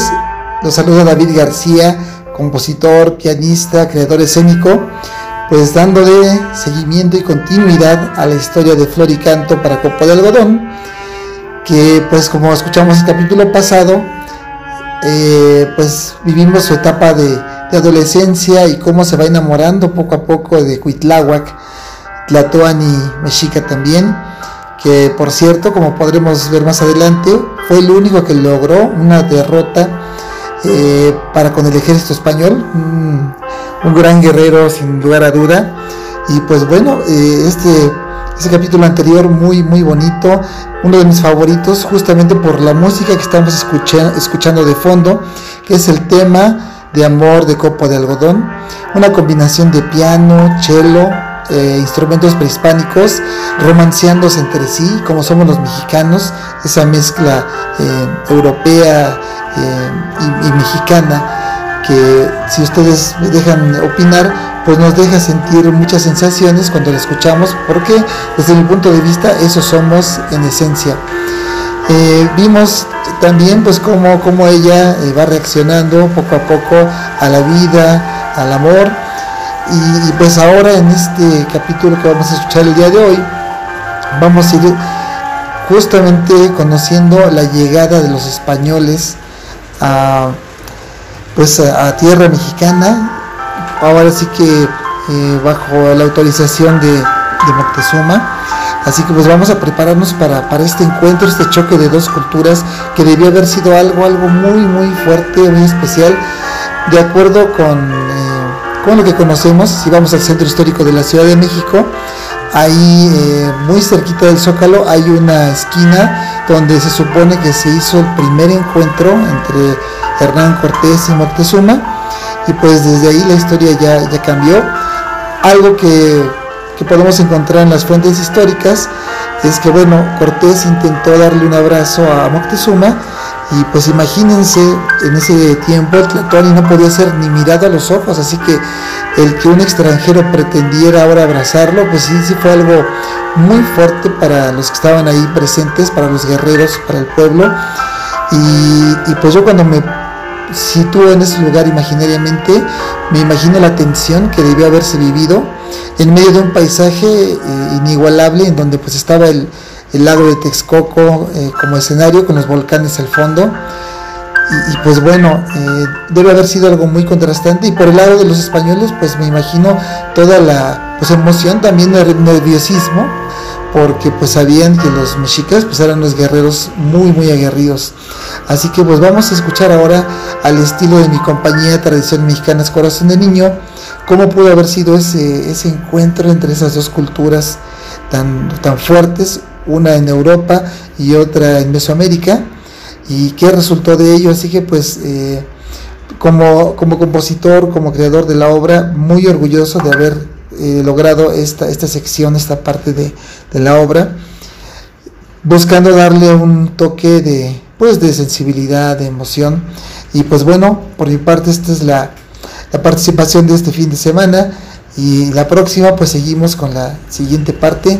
Los saludo, les envío un fuerte abrazo y seguimos. Esto sí que ha sido una sorpresa, Pedro. Después de tantas penurias que pasamos para poder llegar hasta acá, mirad cómo nos atienden, oh, como si fuéramos dioses. Y hasta nos han dado la casa real como albergue, mi señor Hernán Cortés. Por mi mente jamás cruzó la idea de que íbamos a encontrar una ciudad tan grandiosa. Mirad qué construcciones de formas tan diferentes a las nuestras. Cuánta abundancia de flores que no conocíamos y comidas que jamás habíamos probado. y cuánta magnificencia en los vestidos. ¿Me estás oyendo, Pedro? Eh, eh, eh, sí, mi capitán. Hablabais de la realeza de este pueblo, de su comida, del delicioso pan de maíz, ay, de esa bebida que extrae el espíritu del maguey y que causa una embriaguez exquisita. Pero, don Hernán, ¿qué me decís de la belleza de sus mujeres? Mirad qué ojos, qué pelo, ay, qué cara, qué labios, qué color de piel, cuánta belleza. No, no, no, no, nos tenemos que quedar a vivir en estas tierras. Ixtlicuatli, Xochimilca cacahuamilpo.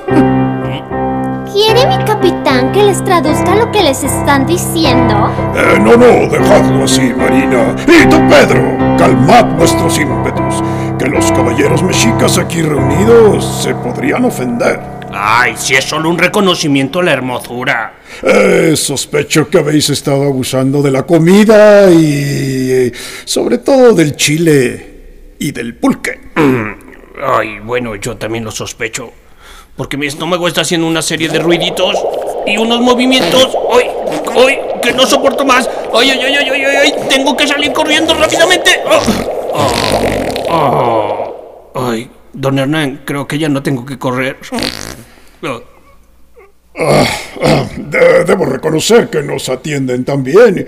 Y vaya, hombre, uno no puede negarse a la hospitalidad. Y si lo tratan como un dios, no queda más que seguir disfrutando de los lujos y los buenos manjares. Se les atendió como dioses de noviembre de 1519 a mayo de 1520.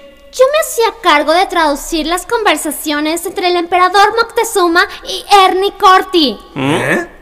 Ay, Hernán Cortés, como lo conocen todos. ¡Ah! También tuve pláticas con la joven princesa Copa de Algodón, que era una joven muy bella y muy inteligente. Obvio, menos que yo. Ajá, ajá, ajá. Pero no todo eran buenas intenciones. A cambio de la hospitalidad de Moctezuma, Cortés lo hizo prisionero y saqueó el oro de los templos. En la celebración de la fiesta de Toxcatl, Pedro de Alvarado atacó a traición a los sacerdotes y a los nobles que brindaban honores a Tezcatlipoca, alma del mundo. Recuerdo el llanto de los niños, los gritos, el correr de la sangre de hombres y mujeres inocentes. Estos actos llenaron el corazón de los mexicas de guerra y rencor, y con mi señor Cuitláhuac al frente, decidieron echar fuera a Cortés y a sus soldados. Abrácense las águilas y jaguares en tanto que resuenan los escudos. Los, príncipes están reunidos, van a coger prisioneros. Sobre nosotros llueven las flores del combate. Ahí es el lugar del ardor guerrero, donde se adquiere la gloria. Los españoles se defendieron con sus mosquetones y sus ballestas. Pero el coraje, la decisión y la valentía de nuestros guerreros los hicieron refugiarse dentro de los salones de palacio. Traigan a Moctezuma, que suba a lo alto del templo y convenza a su gente para que detengan el el ataque. Mi padre trató de hablarles, pero el pueblo ya no lo consideraba su tlatoani. Lo insultaron y se burlaron de él. Un guerrero lanzó una piedra que le golpeó la cabeza. Herido lo llevaron dentro. Los españoles nos lo entregaron muerto. Al sentir lo inminente de su derrota, reunieron el oro y las joyas y esperaron la noche para salir huyendo. Yo iba solamente por agua al pozo cuando los vi salir. La noche era muy lluviosa. Ellos iban como sombras arrastrándose en la oscuridad. Los enemigos huyen como ladrones. Están cruzando los canales. Guerreros mexicas, vamos a perseguirlos y acabemos con ellos. ¡Socorro! ¡Agarren los que son ladrones! ¡Socorro, auxilio! ¡Vamos! ¡Hay que correr! ¡Corramos! ¡Ay, nos van a agarrar! ¡Nos van a agarrar! ¡Oh, corre, corre, corre! ¡Oh, oh, Dios mío! ¡Dios mío, estamos enfermos! ¡Son como ladrones! Сара, конечно!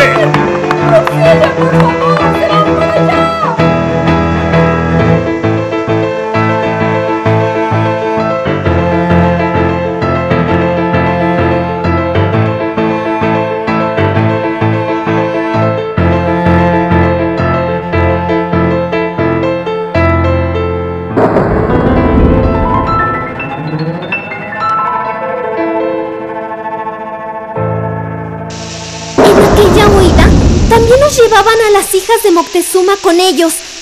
Yo caí en uno de los canales y estuve a punto de morir ahogada. Cuando creí que era el fin, una mano fuerte me tomó del pelo y me salvó. Era la mano de Cuauhtémoc, el general del ejército mexica. Ah, fue el peor y más humillante momento que pasamos. El valor de los mexicas nos derrotó. Huimos por la calle de Tlacopan, perdiendo todo lo que hasta entonces habíamos logrado. Ah, Mi corazón se inundó de una infinita tristeza. Ah, señor, debo deciros que yo me salvé de puritito milagro. Todos los puentes de los canales habían sido destruidos. Una multitud me seguía lanzándome flechas y piedras y palos. Oh, oh, oh, estaba acorralado. Y entonces fue cuando di el gran salto usando mi lanza como apoyo. Logré brincar un canal que medía dos varas de ancho y ponerme a salvo. ¿Qué tan importante sería esto? Que hasta la fecha ustedes tienen una calle que se llama el Puente de Alvarado. Y a la noche de nuestra huida se le puso por nombre la Noche Triste. Fue la noche del 30 de junio de 1520. Y le recuerdo al señor Tonatiu que dos varas son un poco menos que dos metros y que saltar esa distancia no es como para sentirse campeón olímpico. En cuanto a lo de la noche triste, lo será para usted, porque para nosotros es la más gloriosa y la más alegre.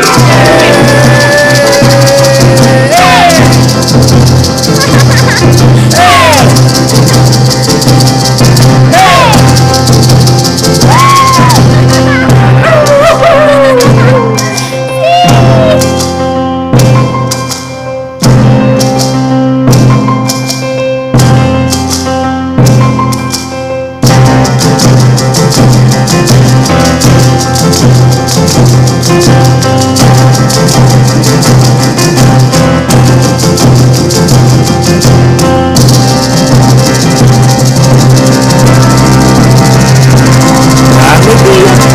no duró mucho. Cortés y sus soldados se fueron a refugiar a Tlaxcala, donde prepararían un nuevo ataque contra la ciudad. Y además habían dejado el contagio de la peste, la viruela, esa enfermedad desconocida para los mexicas que llenó la ciudad de desolación y muerte. Uno de los que murió con ese mal fue nuestro valiente y recién ungido Tlatuani, Cuitláhuac. Él trabajaba arduamente organizando la reconstrucción y la limpieza de la ciudad cuando cayó enfermo. A copos de algodón no se le permitió que se acercara por temor a que fuera contagiada. No volví a hablar con él, pero por siempre guardo en mi corazón el recuerdo del día de mi boda.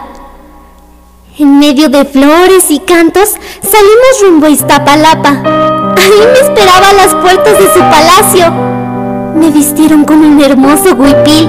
A Cuitláhuac le pusieron un precioso maxle adornado con piedras preciosas. Las casamenteras ataron mi huipil a su manto en símbolo de unión. Fue inolvidable. Yo sentía que caminaba sobre el viento. Al poco tiempo de la muerte de Cuitláhuac, los sacerdotes decidieron desposar a Copo con el señor de Tlatelolco, A pesar de mi dolor, acepté. Era necesario legitimar el nombramiento de un nuevo Tlatoani. Tendría unos 25 mm, años, muy fino de facciones, su piel clara y su mirada, bueno, llena de alegría y autoridad. Todas las mujeres suspirábamos por él, y si una tenía la suerte de estar cerca, temblaba de los pies a la cabeza. Pero por sobre todas estas virtudes, Cuauhtémoc era un guerrero fuerte, valiente, resuelto y dispuesto a dar la vida por su pueblo.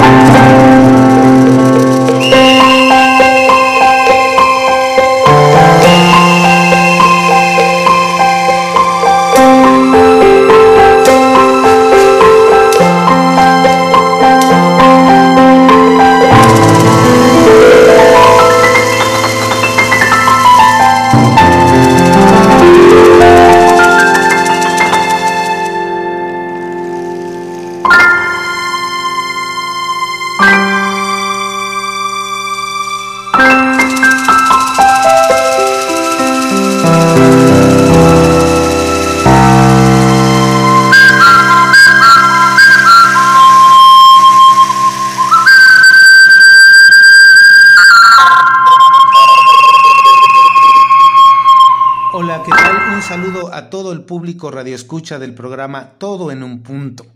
Yo me llamo Ernesto García, soy actor y titiritero y participo en la obra de teatro Flor y Canto para Copo de Algodón. Es una producción de tradiciones mexicanas Corazón de Niño eh, con canciones del maestro David García. En esta obra con títeres eh, yo interpreto al Solo Escuintle. Es este perro natural de México que eh, es de una raza muy antigua, originada según algunos cálculos hace más de 3.000 años. Y según investigaciones de la UNAM, este perro tiene más de 7.000 años. En la mitología mexica se creía en los Xoloscuincles, pues eran los eh, perritos que acompañaban a las almas de los difuntos cuando viajaban al Mitlán o el inframundo por lo que, bueno, se les sacrificaba y enterraba junto con los muertos a los que debían guiar. Debido a esto, los mexicas pues lo consideraban sagrado. Y esta adoración se manifestaba en muchas representaciones, esculturas y pinturas, dibujos, ¿no? En fin. Dentro de la obra ah, Flor y Canto para Copo de Algodón, este simpático animalito se vuelve una especie de narrador que nos va dando fechas y hechos históricos sobre la conquista del México Tenochtitlán. Eh, también por otro lado, gracias a la magia de los títeres, también interpreto al personaje histórico Pedro de Alvarado, nacido en 1485 y fallecido el 4 de julio de 1541, fue un conquistador español que participó en la conquista de México Tenochtitlan, dirigida por, ya sabemos, Hernán Cortés. Durante la huida de Tenochtitlán se le atribuye haber salvado la vida, pese a estar rodeado así de muchos enemigos, saltando un canal apoyando de su lanza. Este gesto ha tomado el nombre de Salto de Alvarado, nombre que también se le da a una calle céntrica en la Ciudad de México, a la calle Puente de Alvarado. Eh, es un honor para mí participar en este montaje que, como pueden darse cuenta, pues transmite hechos históricos sobre la conquista de México a través de canciones originales y de títeres que eh, van amenizando la narración. Para mí, pues es muy importante que conozcamos nuestra historia, la historia de nuestro país y que nos sintamos orgullosos e identificados pues con nuestras raíces. Busquen Flor y Canto para Copo de Algodón en las redes sociales y bueno, este, síganlos, denle like, por supuesto. Eh, un saludo a todo el auditorio de Todo en un punto y muchas gracias por su atención. Hasta luego.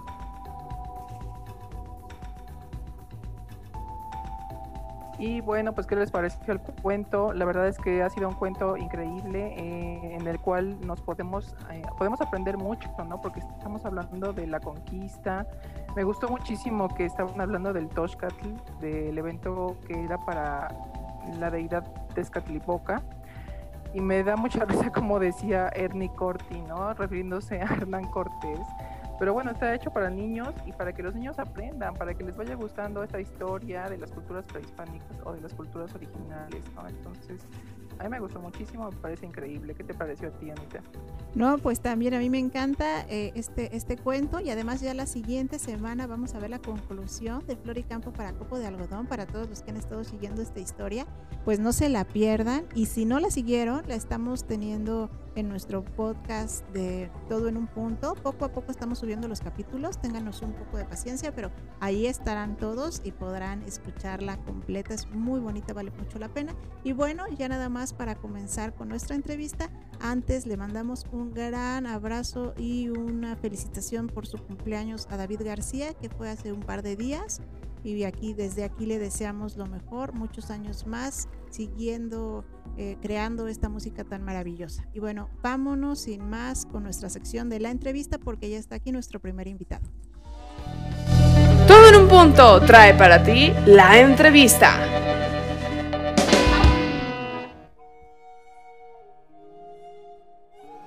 Y pues ya estamos aquí de regreso con un invitado excelente. La verdad es que para mí es un gusto tener aquí a eh, un querido amigo que se llama Juan Pablo Flores. Eh, les voy a leer una pequeña semblanza para que ustedes conozcan quién es y, sepan de qué estamos hablando.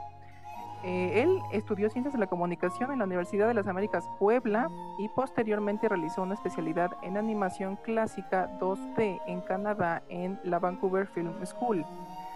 Se ha desarrollado como artista independiente principalmente en la producción de animación tradicional y musical. Ha realizado comerciales, así como cortometrajes animados, presentándose en importantes festivales de cine, tanto nacionales como internacionales. Ha sido beneficiario de becas y programas culturales estatales en múltiples ocasiones, realizando presentaciones, talleres y conferencias relacionadas a la animación tradicional. Ha trabajado desde hace nueve años como académico en el área de animación en diversas universidades. Eh, además se ha desempeñado como caricaturista político en diferentes diarios locales y nacionales, como por ejemplo el Heraldo de México, así como ilustrador freelance en diversas publicaciones. A su vez ha fungido como compositor de temas musicales para cortometrajes y documentales, así como miembro activo en diversos proyectos de música rock y experimental como Antimateria, Esfera B, Proto, etc. También ha sido productor y conductor de radio en programas enfocados en la música como El Submarino FM y Música del Mundo. Y pues bienvenido Juan Pablo, qué gusto que estés aquí con nosotros. Eh, a mí me encanta que estés aquí. La verdad es que eh, yo quisiera preguntarte cómo compaginas todas estas disciplinas del arte. Eh, para, para, crear todo lo que haces, ¿no? Porque realmente es animación, es música, es, es, dibujo. eh, ¿cómo lo compaginas todo, este Juan Pablo? Bienvenido. Ah, muchas, muchas gracias, este, Gilda, muchas gracias también eh, eh, pues por, por, invitarme, ¿no? por este, interesarse eh, un poquito pues en lo que hago. Es un gusto estar aquí con, todos ustedes. Y bueno, pues sí, así como, como bien lo comentas, ¿no? a lo mejor de, de repente de entrada puede sonar que quizá obviamente sí, sí hay relación, pero no tanta, ¿no? De las cosas que hago como bien dices, bueno, dibujar, este, eh, producción de, de, cortos animados, por otro lado la música. Eh, sin embargo, fíjate que todo eh, embona perfectamente, ¿no? Todo embona perfectamente. De hecho, este, eh, yo creo que el, primer gusto que, que tuve con respecto a, pues, a las artes, pues sí fue el dibujo, ¿no? Desde, desde chiquito, mi papá, recuerdo cuando se iba este, a, a, trabajar, generalmente, bueno, los sábados, siempre nos dejaba un bonche de hojas, un bonche de, este, pues de, de, plumones, de cosas para dibujar. Y realmente sí nos entreteníamos toda la tarde, bueno, mi hermano y yo, dibujando, ¿no? Pero este, yo, yo lo hacía de una forma peculiar porque eh, más que hacer un dibujo, me gustaba imaginar historias precisamente. ¿no? Entonces yo dibujaba un muñequito, de repente este, me imaginaba que en ese momento llegaba, yo qué sé, de una nave, entonces dibujaba la nave, entonces el dibujo iba como avanzando, ¿no? iba progresando y era como una historia. Y, este, eh, y obviamente también mu mucho cine, desde, desde muy niño siempre muchísimo, muchísimo cine, todos los fines de semana, este, pues un montón de películas. Eh, y entonces, bueno, me surgió pues, pues el gusto también por, pues por esta parte de narrar historias principalmente, ¿no? Incluso cuando, cuando yo entré a estudiar, eh, primero me metí al, al, área de diseño gráfico por el gusto de, por el dibujo, ¿no? Y de repente pues me di cuenta que, que realmente era muy distinto a lo que yo quería, que era como pues, una